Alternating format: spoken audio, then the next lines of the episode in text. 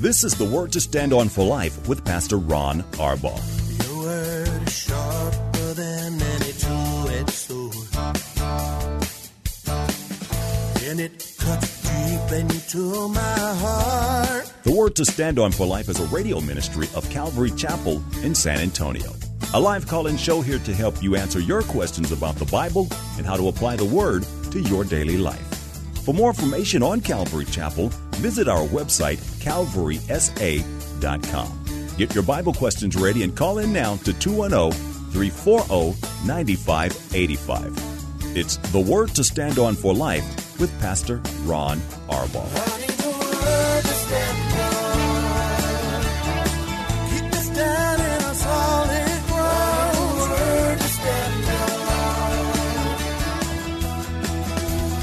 Welcome to the show. Welcome to the Wednesday program. I'm Pastor Ron Arbaugh from Calvary Chapel in San Antonio, Texas, and this is the Word to Stand On for Life, a program dedicated to taking your phone calls and answering your Bible questions, questions about stuff going on in your life. Anything and everything, we need only that you call us. You can dial 210 340 9585. That's 340-9585. If you're outside the local San Antonio area, you can call toll free at 877-630-KSLR. 630-5757. You can email questions to us by emailing questions at calvarysa.com or you can use our free Calvary Chapel of San Antonio mobile app. And if you are driving in your car, the safest way to call is to use the free KSLR mobile app. Just hit the call now banner at the top of the screen and you will be connected directly to our studio producer. Our main number one more time is 340-9585. Uh, tonight, Wednesday night, I'm going to be teaching out of the book of Genesis, Genesis chapter 44 tonight. We are studying the life of Joseph and um, what an inspirational character he is and it only gets better from here to the end of the book and then of course tomorrow the date day edition of the program uh, Paula will be live in studio with me, and we got a lot to talk about. So uh, we'd love to have your calls and questions there as well. I want to thank uh, Pastor Hector Velarde for uh, being with me yesterday. I really enjoy him. I, I've only known him a short time, but um, uh, I just love what the Lord is doing in him and through him over at Calvary Chapel, New Spring. Well, let me get to some questions while we await your phone calls. Uh, the first one comes from Nicholas. He said, Pastor, my church has people who speak in tongues all at once, uh, and they and they're encouraged to use the gift in that manner. Is that biblical? And then when do you allow people to speak in tongues at Calvary Chapel?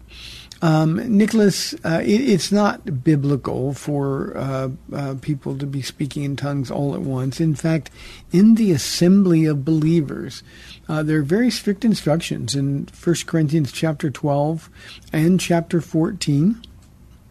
Chapter 13, right between them, uh, is is the motive for the use of the gifts, but we're told how to use the gifts. And tongues is a private gift, a gift between the user and God Himself.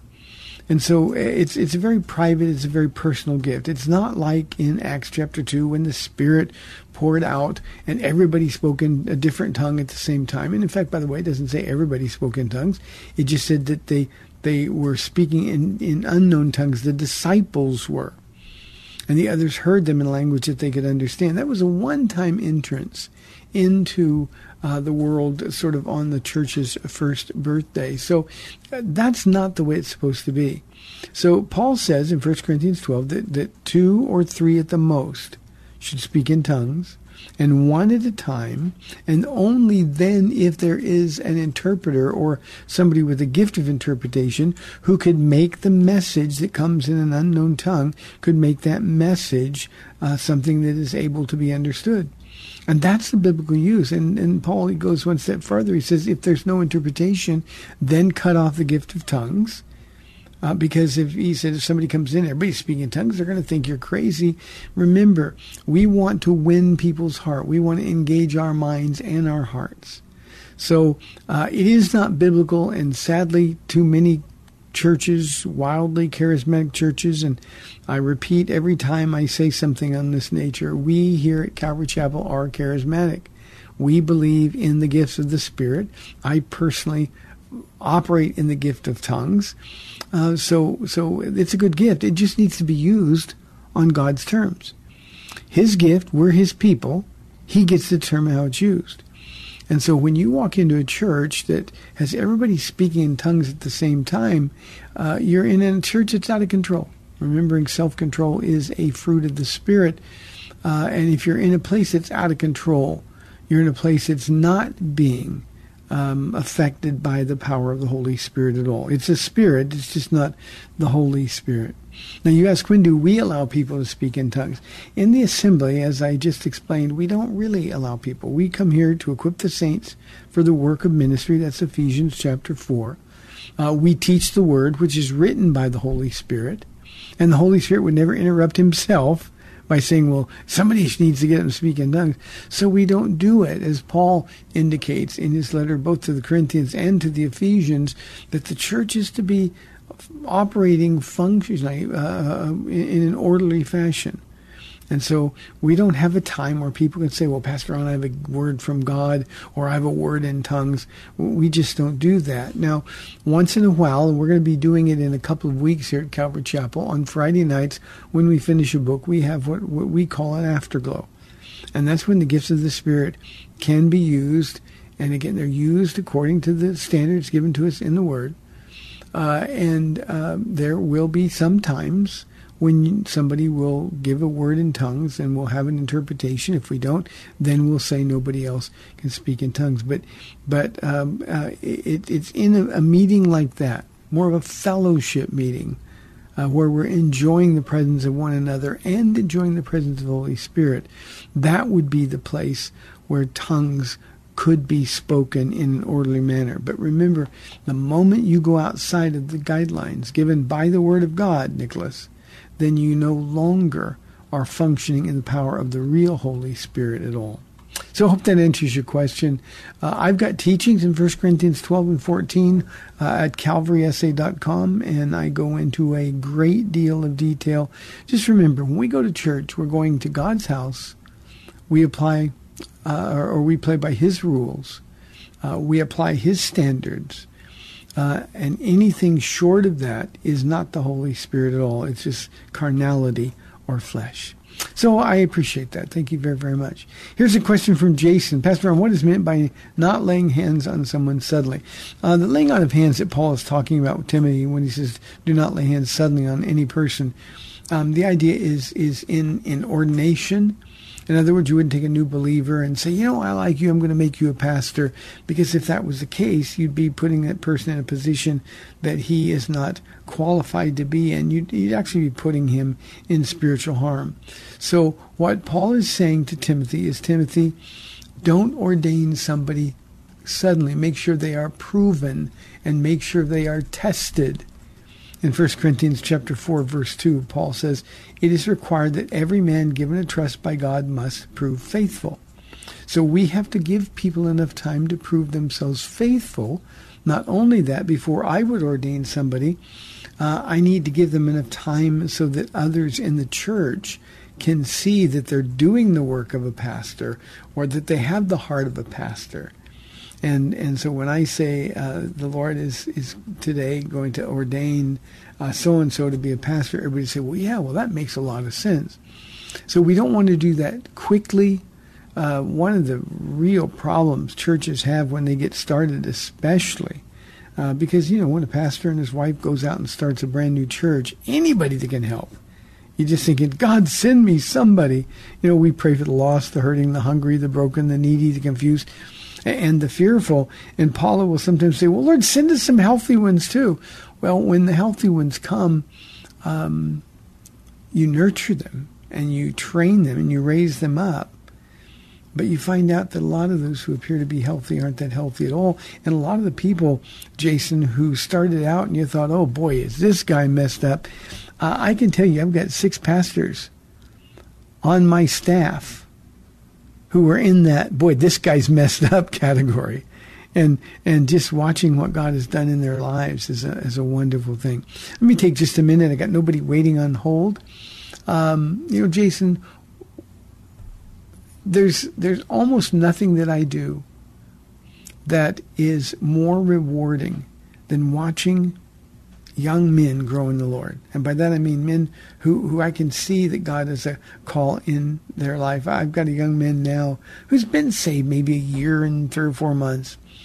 Uh, and from the beginning, he just started running with Jesus and he's been doing it. He's been growing. Uh, he had the opportunity to lead uh, uh, one of the kids in his children's ministry uh, to the Lord uh, just this past week. And I'm I'm looking at this guy and praying for him and just thinking, you know, this guy was on his way to prison, and now look at what God is doing in him and through him. And I have no doubt that a day will come in the next few years where where uh, it will be clear, not just to me but to everybody else, that this is a man who has been chosen by God to lead people. And boy, when you get to see the work that God is doing in people like that, it's an amazing thing. It's an amazing thing. I have a, a man on my staff that was hurt so deeply uh, you know, by a personal situation. I've never heard anybody cry as hard as this man. And, and, and it was just impossible what he was going through, but he handled it with such grace and such love and with such faith in God, his faith never wavered. And as painful as it was to watch him, I could actually see Jesus. Not, I'm speaking figuratively here, but I could actually see Jesus like the potter. And this pastor was the lump of clay, and he was being shaped and molded, and little water representing the Holy Spirit applied and softening up. And I could see God making him into this, this wonderful man of God. And now I trust him, of course, with my life and with the lives of those I, I care so deeply about in the church. Uh, that's why you don't rush. You take your time. And Jason, what you want to do as a pastor is make sure God is making the selections, not you.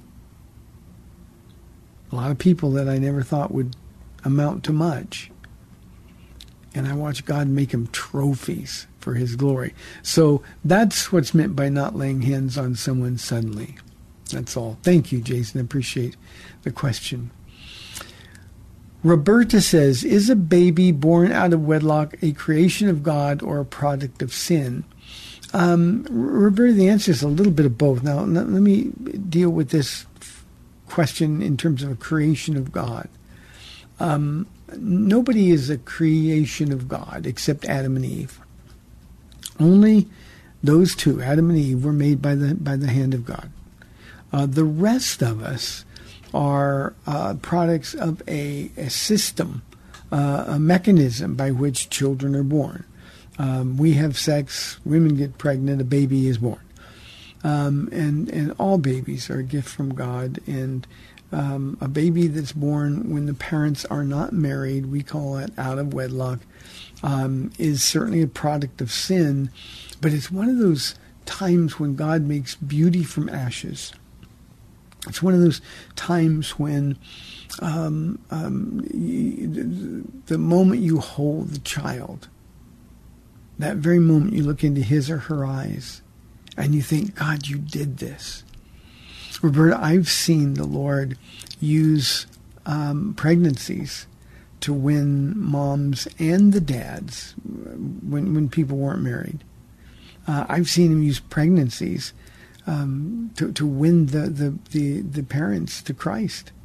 It's, it's just such a powerful tool. And what happens when this baby is born is we dedicate this baby to the Lord, and and this baby's off on the right foot. So.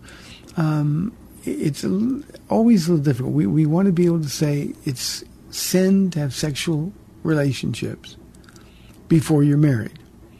The reality is that even while it's sin, um, women have sex, they get pregnant. Um, they know it's wrong, but then something magnificent comes from a gift as a gift from God, comes from the act.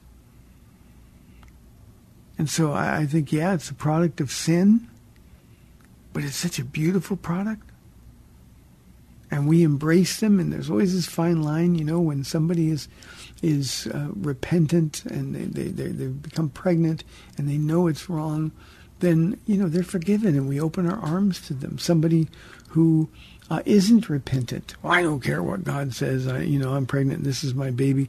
Um, you know, that's not the baby's fault. The baby, when the baby arrives, the baby is still a wonderful blessing from the Lord. So, Roberta, here's one of those times when we have to do, have a little bit of nuance. It can't be either or, one way or another. This is balance. And the balance is looking into the eyes of that baby and seeing what God has done and then, as a church body, of course, we pray for the baby, we pray for the parents, and um, what we want to do is is have people following Jesus. And again, I've seen him use pregnancies, um, even among unmarried people. Uh, I've seen use pregnancies to win hearts and change lives. Thanks for the question. 340 9585. or, or toll free 877 630 KSLR. Roberta says, oops, I don't that, I, I think I copied the same name from the last one. I don't know who this one's from.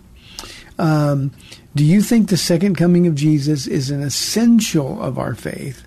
Or do some Christians make way too big a deal out of it? Um, Roberta, the second coming, uh, you know, an essential of our faith is that Jesus uh, was born of a virgin, uh, that he lived, that he, he died, he was murdered, and he, and he rose again. But we also need to believe that Jesus is coming back. So, in that sense, the second coming of Jesus to the earth is an essential of our faith. If somebody says, Well, I don't believe Jesus is coming back, dead people don't come back, um, you know, that's not somebody who belongs to the faith. That's not somebody who's a part of the faith. Um, practically speaking, um, um, what somebody's eschatological view is uh, on the rapture of the church or the coming of Christ, pre-trib, post-trib, or or uh, any other position, um, is not an essential for salvation, but I think it is an essential for um, the way we live and the choices we make. Um, you know, if I believe that Jesus is coming back soon, it's going to change the decisions I make.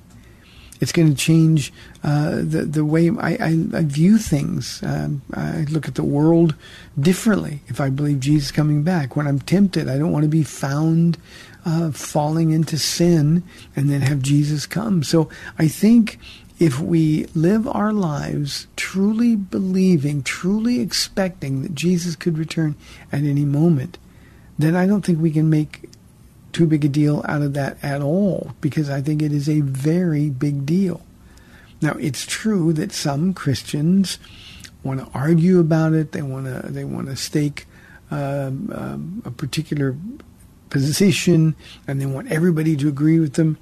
Um, I think there are people that have made a big deal out of it in the sense of naming dates. Um, there's been so many false prophecies of when Jesus is going to return. And I think that is to mishandle what I think is a very essential doctrine.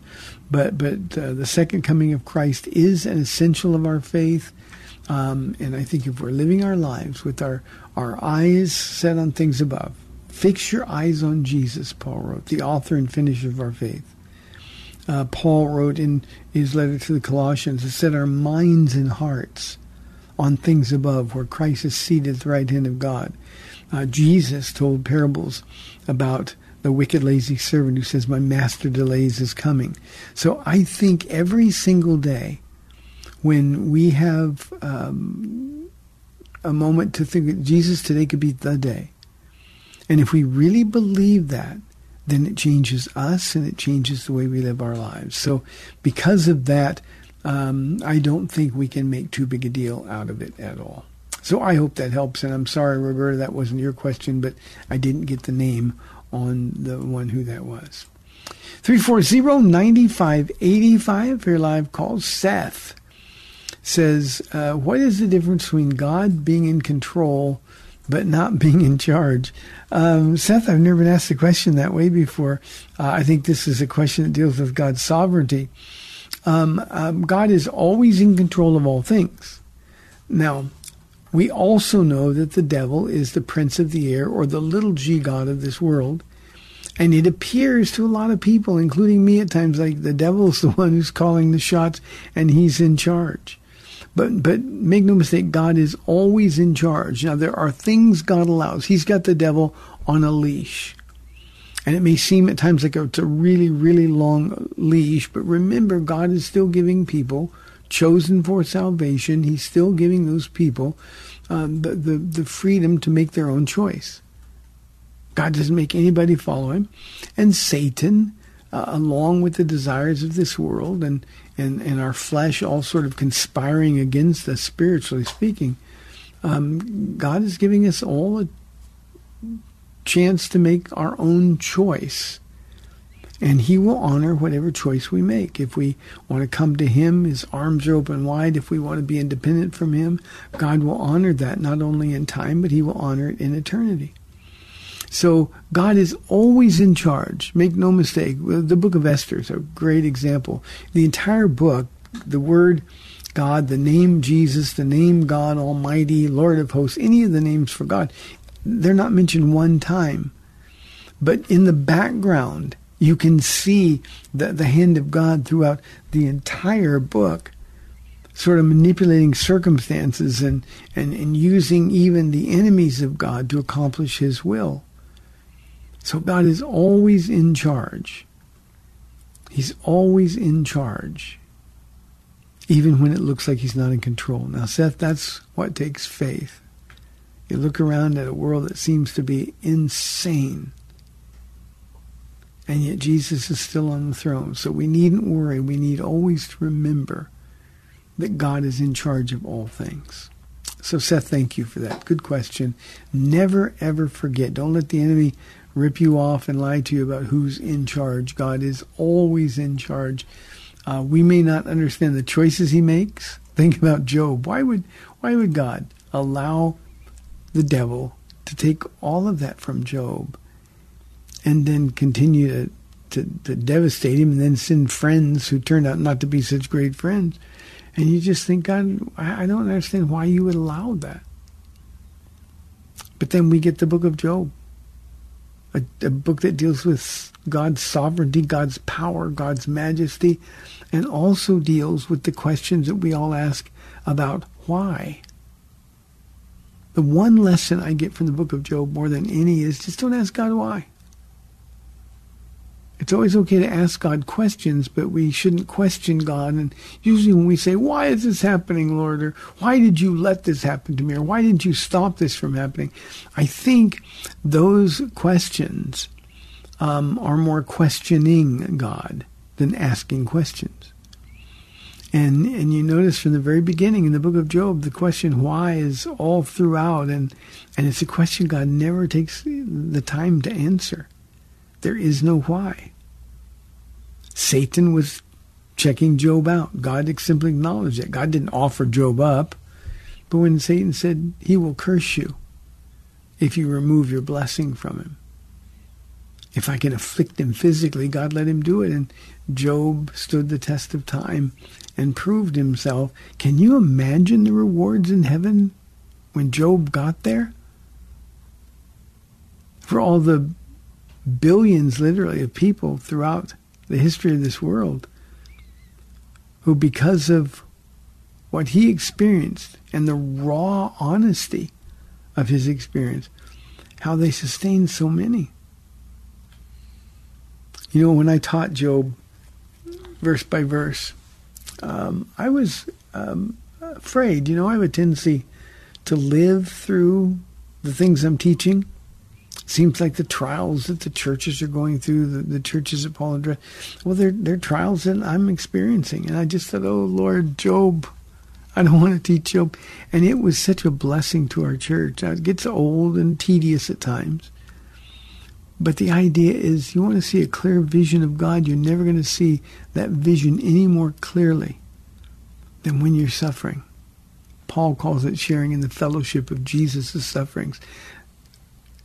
God allows those things because we need them. Again, that might be when it seems like God's not in control or not in charge, but He is. So God is always in control. He's always in charge.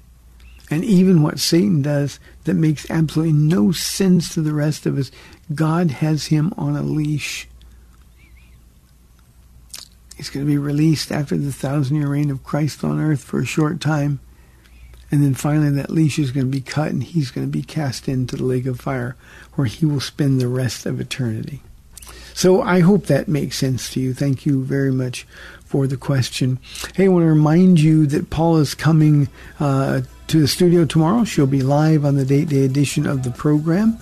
Uh, we've got 30 minutes left in our show today. 340-9585 for your live calls and questions or toll free 877-630 KSLR. This is the word to stand on for life. We'll be back in two minutes.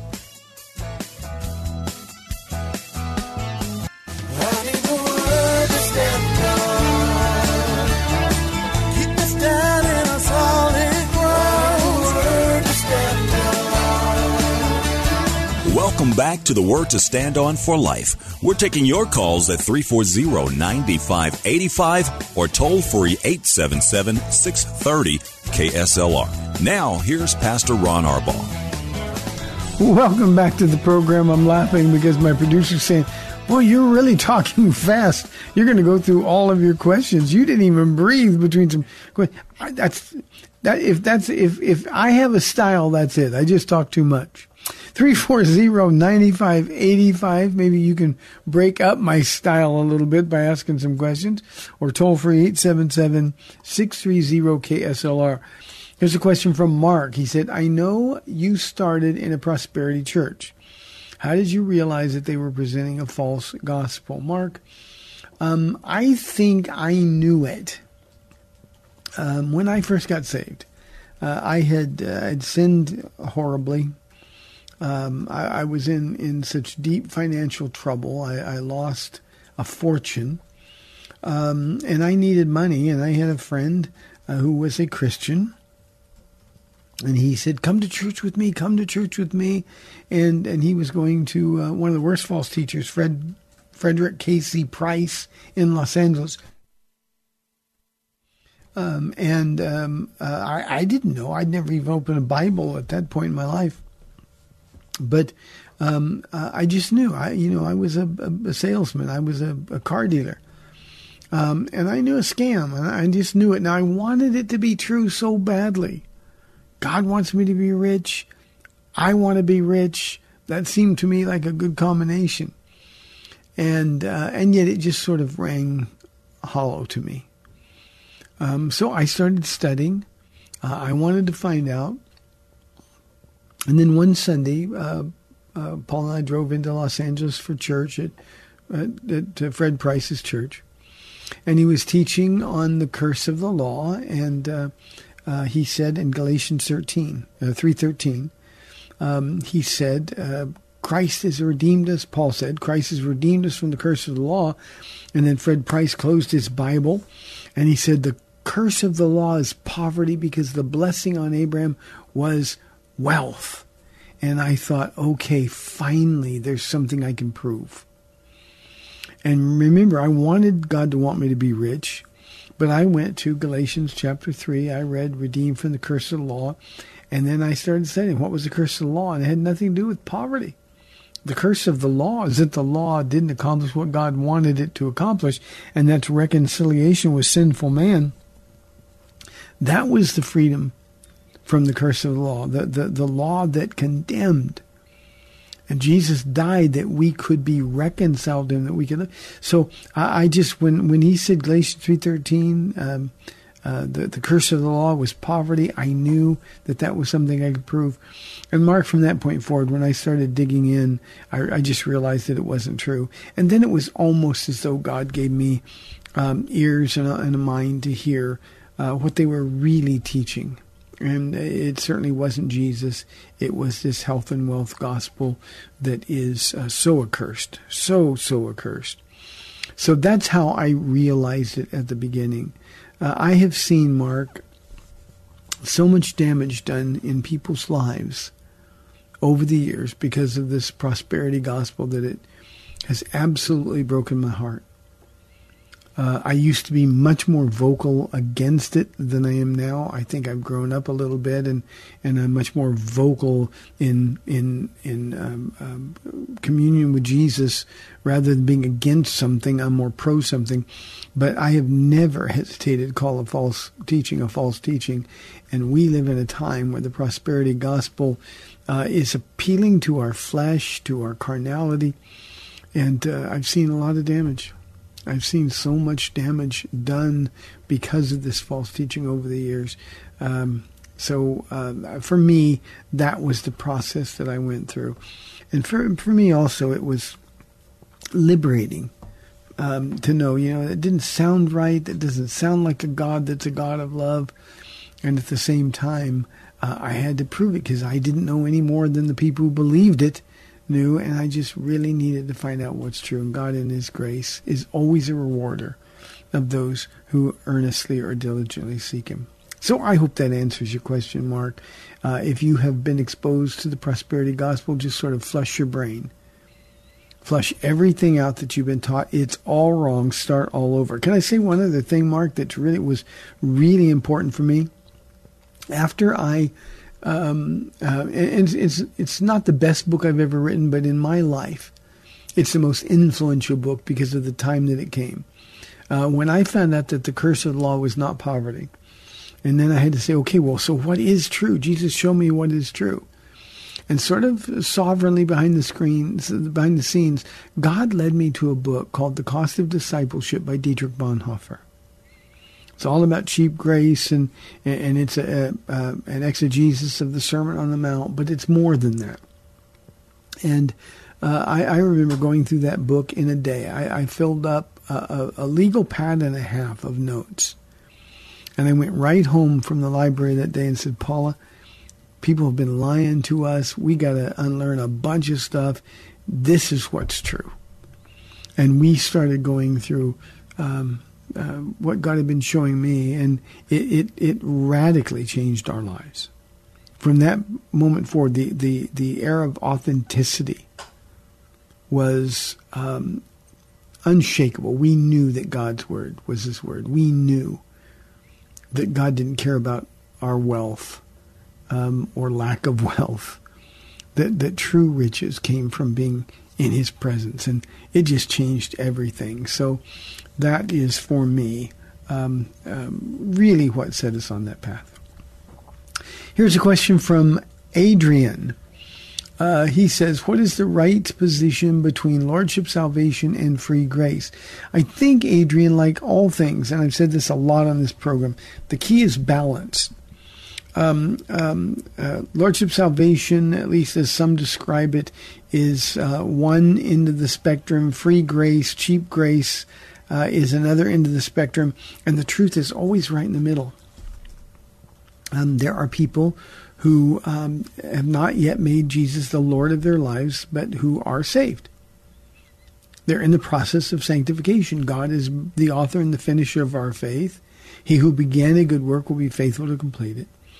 And, um, you know, I, I, think there's a lot of people who don't understand uh, Lordship salvation. There's a lot of Christians that call Jesus Lord who don't obey what he tells them to do. It's not that they're lying, they, they just don't know. They haven't learned enough or they haven't let the Spirit of God do enough work.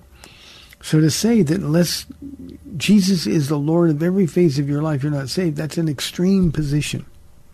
Um, the the gospel according to Jesus. It's a, it's a book that sort of in in my time with the Lord kicked off this debate, written by John MacArthur. Um, and and uh, it, it is an extreme position on one end. On the other hand, the free grace, you know, do what you want, love, love, love. God is already forgiven. Grace is unmerited favor.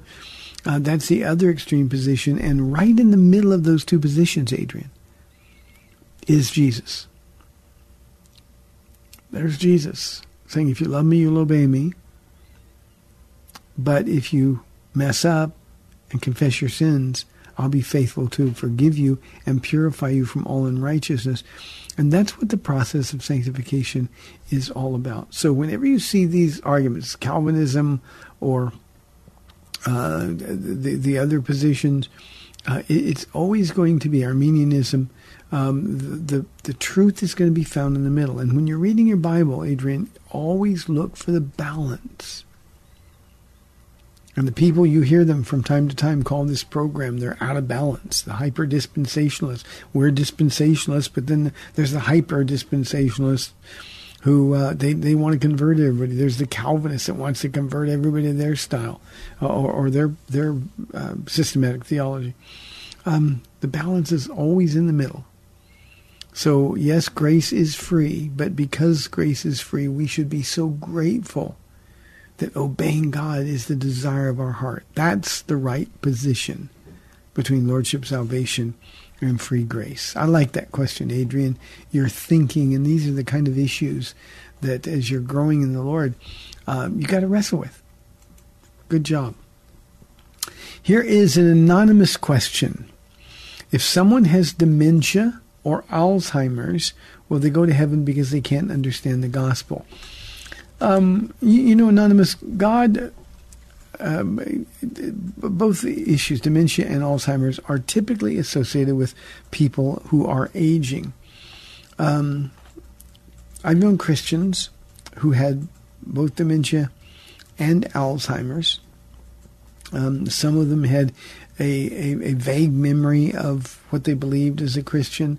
Uh, some had no memory at all. They didn't know who they were. They didn't know what day of the week it was. But who they were before they got sick, well, that's how they're going to be judged.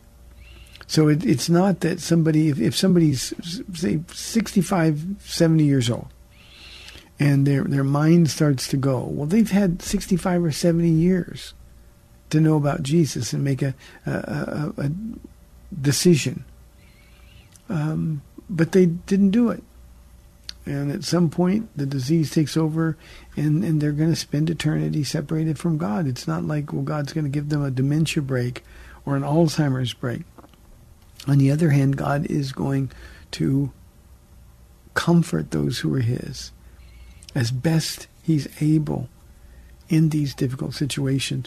Um, I've shared this on the program before as well, but but uh, Paula and I, our first ministry together after I got saved was in a nursing home. And the torment, uh, the, the, the mercilessness, the relentlessness of the devil was at times overwhelming. Um, there was a lady who couldn't hear, and the devil just beat her to death, and I had to literally my face in her face yell at her. Paula would have to stand at the door and tell people who would who were startled, "Oh, she just can't hear. She he's he's just speaking loudly to her." But I had to yell at her when she was under attack. And then I would remind her of some of the psalms that she knew, or remind her of some of the promise of God, and she'd calm right down. But I had to do that really, really loudly. Um, she, God honored who she was in her sickness. But again, on the other hand, I've been kicked out of rooms in nursing homes when I bring up the name Jesus. Get out of here! And, and the most hateful things and, and horrible language.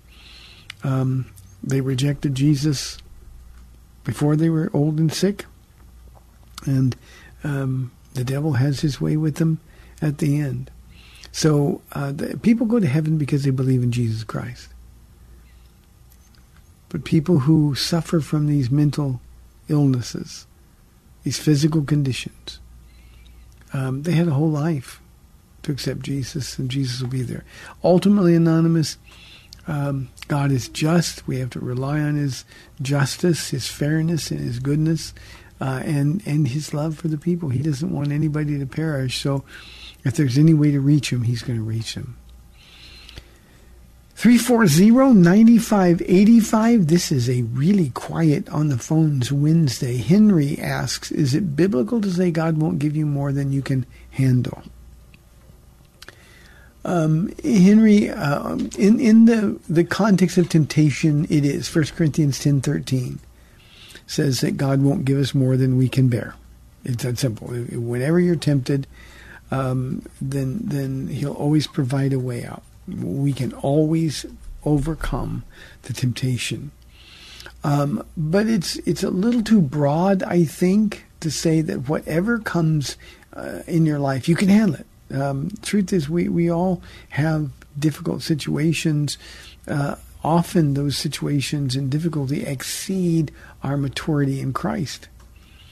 And so the truth is that we, uh, we, we can't deal with them. But that's when the Spirit of God comes upon us and rests upon us. And if we'll let Him, if we'll just maybe stop freaking out for a moment and say, okay, Lord, lead me through this trial, take me away from this trial, then I think God will walk with you through the trial. And then you'll end up discovering that God was always there.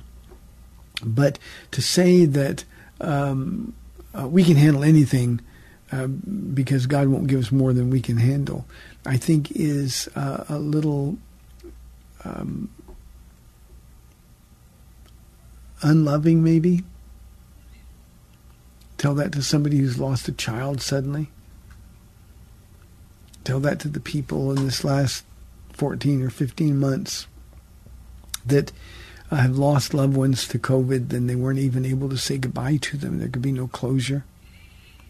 Tell that to the, the guy who invested uh, um, his life savings in a, in a small business uh, that COVID um, closed and he lost his life savings and now doesn't know what the future holds. Now, Jesus will be with them. God's grace is sufficient, and if they walk with him, they'll learn that. But um, I, I, think, Henry, and I'll speak only for myself here, but I know I can't handle anything apart from Christ. I know with Jesus I can handle all things, even even when I feel like I'm falling apart. But apart from I can't handle anything. So the point is that we run to Jesus um, and let Him do all the fighting for us. Thank you for the question. Let's go to a first couple of phone calls. Scott from San Antonio on line one. Thanks for calling, Scott. You're on the air. Good afternoon, Pastor Ron. Um, I just want to make a quick comment. Something that a lady had told me many years ago when I was go- struggling and going through a real difficult time, and I thought it, it goes along with your your last uh, answer there. But her her statement was, um, "God won't give me anything I can't handle without His help." And mm-hmm. the other one she had was, "If your eyes don't leak, your head will swell." Anyway, I just wanted to share that. God bless your brother, and I'm really enjoying your uh, show today. Thank you, Scott. God bless. I like that. If your eyes don't leak, you, then your your head is going to swell, and in some cases burst for sure. Thank you, Scott. Appreciate it. Let's go to San Marcos on line two. Horacio, Horacio, you're on the air. Thanks for calling. Thank you, Pastor Ron. Listen, were mm-hmm. the disciples saved before Jesus died, or after the Comforter was sent? Yeah, they they were saved, uh, Horacio, uh, when uh, when they believed in Jesus, but it was sort of an Old Testament salvation. Uh, just like Abraham was saved by faith, Abraham believed and it was credited to him as righteousness. The same thing is true with the disciples. They believed Jesus, they followed Jesus, and and were justified by faith.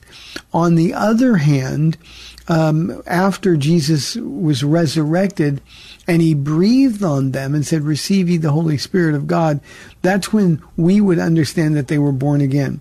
So we've got an Old Testament construct. Remember, Jesus' ministry was very Jewish and very Old Testament until the resurrection, and then he breathed on them and they received the Holy Spirit, and then they became part of the family by faith in Jesus Christ, born again.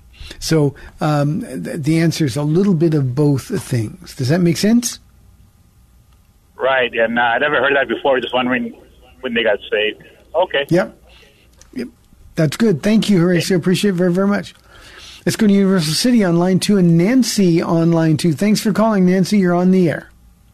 Yes, uh, I'm just curious. What is the mark that God put on Cain so he wouldn't be killed?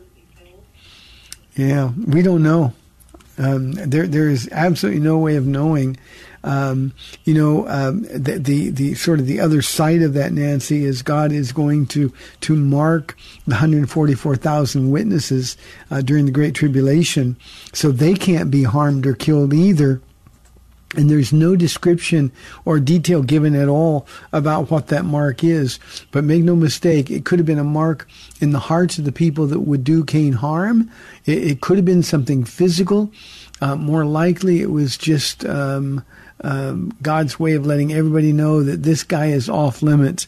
But we don't know what the mark is, and there's just no detail given. So until we get to heaven, we won't know. Cain won't be there, but but uh, we'll have the answer to these kind of questions when we get there. Sorry, I can't Right. give you any more detail, but we just don't know. Okay. Okay, Thank you. thank you.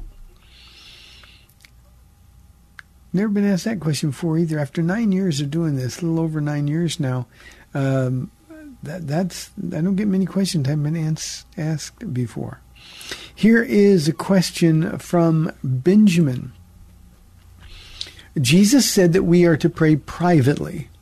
So why do we have things like church prayer meetings? Benjamin, uh, Jesus did say, but we always have to, to, to look at the context. Um, Jesus was saying that we need to pray privately when he was talking about the, the, the self-righteous Pharisee who prayed, Lord, I thank you that I'm not like other men. I thank you. Jews prayed, they, they thank God they weren't born of women, Jewish men. Um, um, when, they'd see people who were poor, when they'd see people who had leprosy. Um, and, and they made a, a big effort to be showy in their prayers. You know, that they were trying to uh, appear to be really, really spiritual so that normal people would look at them and say, oh, there's a holy man of God. And Jesus said, no, no, no, go into your closet and pray. Don't do it. Uh, and he also said the same thing with fasting, by the way. That don't let people know what you're doing, just do it. Now, the reason that we have church prayer meetings and other uh, issues um, uh, or other prayer meetings is is because we're told to do that as well. So what Jesus says to you when he's saying pray privately, he's just saying, you know, don't make a big deal out of your prayers. Don't don't do it so other people will see how spiritual you are. Um, have your own personal and private prayer relationship with me. But we have here at Calvary Chapel, we have corporate prayer every Saturday morning. And by the way, anybody on this radio audience, even though Calvary Chapel is not your church home, you're more than welcome to come and pray with us. At 9.30 every Saturday, somebody is here. Paula and I are here um, like 98% of the time, unless we're out of town. Um, and, and we do it because God answers his prayers. Where two or more are gathered, he's there in our presence if we agree on these things. And it's just an opportunity to pour our hearts out before the Lord. And, and these are really, really important times. So I think both of those things, Benjamin, are true. We're to do both things. Let's go to Jeff on line one. Jeff, thanks for calling. You're on the air. Hey, Pastor Ron, that was really nice with Pastor Hector yesterday. Oh, thank you. hmm And uh, tomorrow's date day, right? Yes. okay. No, real quick, I was listening to uh, you know something you you talked about at the beginning of your Ephesians five study uh, about faith being faith being the missing ingredient in submission. And I wonder if you could just talk about that for a minute, how faith recognizes authority and everything. And I'll get off the line and talk to you tomorrow. Bye. Thank you. Thank you, Jeff. God bless. You know, I, I've, I could have done whole messages on this this subject, Jeff. I've only got to about three and a half minutes left in the program. So let me just say this: in, in the the um, the story of the Roman centurion um, um, who asked Jesus to heal his servant, and Jesus said, "I'll come to your house." He goes, "No, you don't need to come to my house. Uh, I too am a man under authority. Just say the word, my servant will be healed." And Jesus marveled at him because he said, I haven't found such great faith in all of Israel. And I personally think, Jeff, that Jesus said that looking directly at his 12 disciples. It's, it's Jesus saying, hey, this guy, this Gentile gets it. What's wrong with you guys? How many times did Jesus say to them, oh, ye have little faith? But here's the thing. Jesus was marveling that a man under authority recognized authority. And so faith accepts authority, not because we trust the authority, but because we trust God. When we tell women to submit to their the leadership of their husbands in the home, it's not because their husbands are good leaders or they're, or that they're particularly trustworthy. It's because we trust God. We do our part, God does his part. And so um, um, faith understands the need to submit because we trust God. And I think our flesh so rebels against uh, being under authority, Jeff, that we simply don't want anything to do with it and we, we try to find all kinds of loopholes around submitting to authorities, whether it's to the to the husband in the home or to the pastor in the church or to the governing authorities because we don't agree with them. And God is saying, Hey, oh, oh ye of little faith, have I been with you for such a long time and you still do not believe? You don't get it. So I think that's what we, we've got to understand. Faith understands the need to submit. And God, I'll take it one step farther, Jeff. God teaches us to submit to Him using other people, our boss at work. You say, well, my boss is a jerk. He's not fair. He doesn't care about me. But, but, but God does. And if you understand that you're really working for God, then you work as unto the Lord, even when you're you're being taken advantage of at work. That requires great faith. So that's what I mean when faith recognizes authority. When you get to chapter 5 in the book of Ephesians, um, you're going to talk a lot about being under authority. Authority one to another, submit one to another out of reverence or fear of God. Um, husbands, um, love your wives the way Christ loved the church, and wives, submit to your husbands as unto the Lord. Jeff, thanks for the call we will be back, Paula and I. Um, tomorrow we're going to talk about some real personal stuff. So uh, this has been the Word to Stand Up for Life. I'm Pastor Ron Arbaugh from Calvary Chapel in San Antonio, Texas. May the Lord bless you and keep you. I'll be back at 4 o'clock tomorrow on AM 630 The Word. We'll see you then.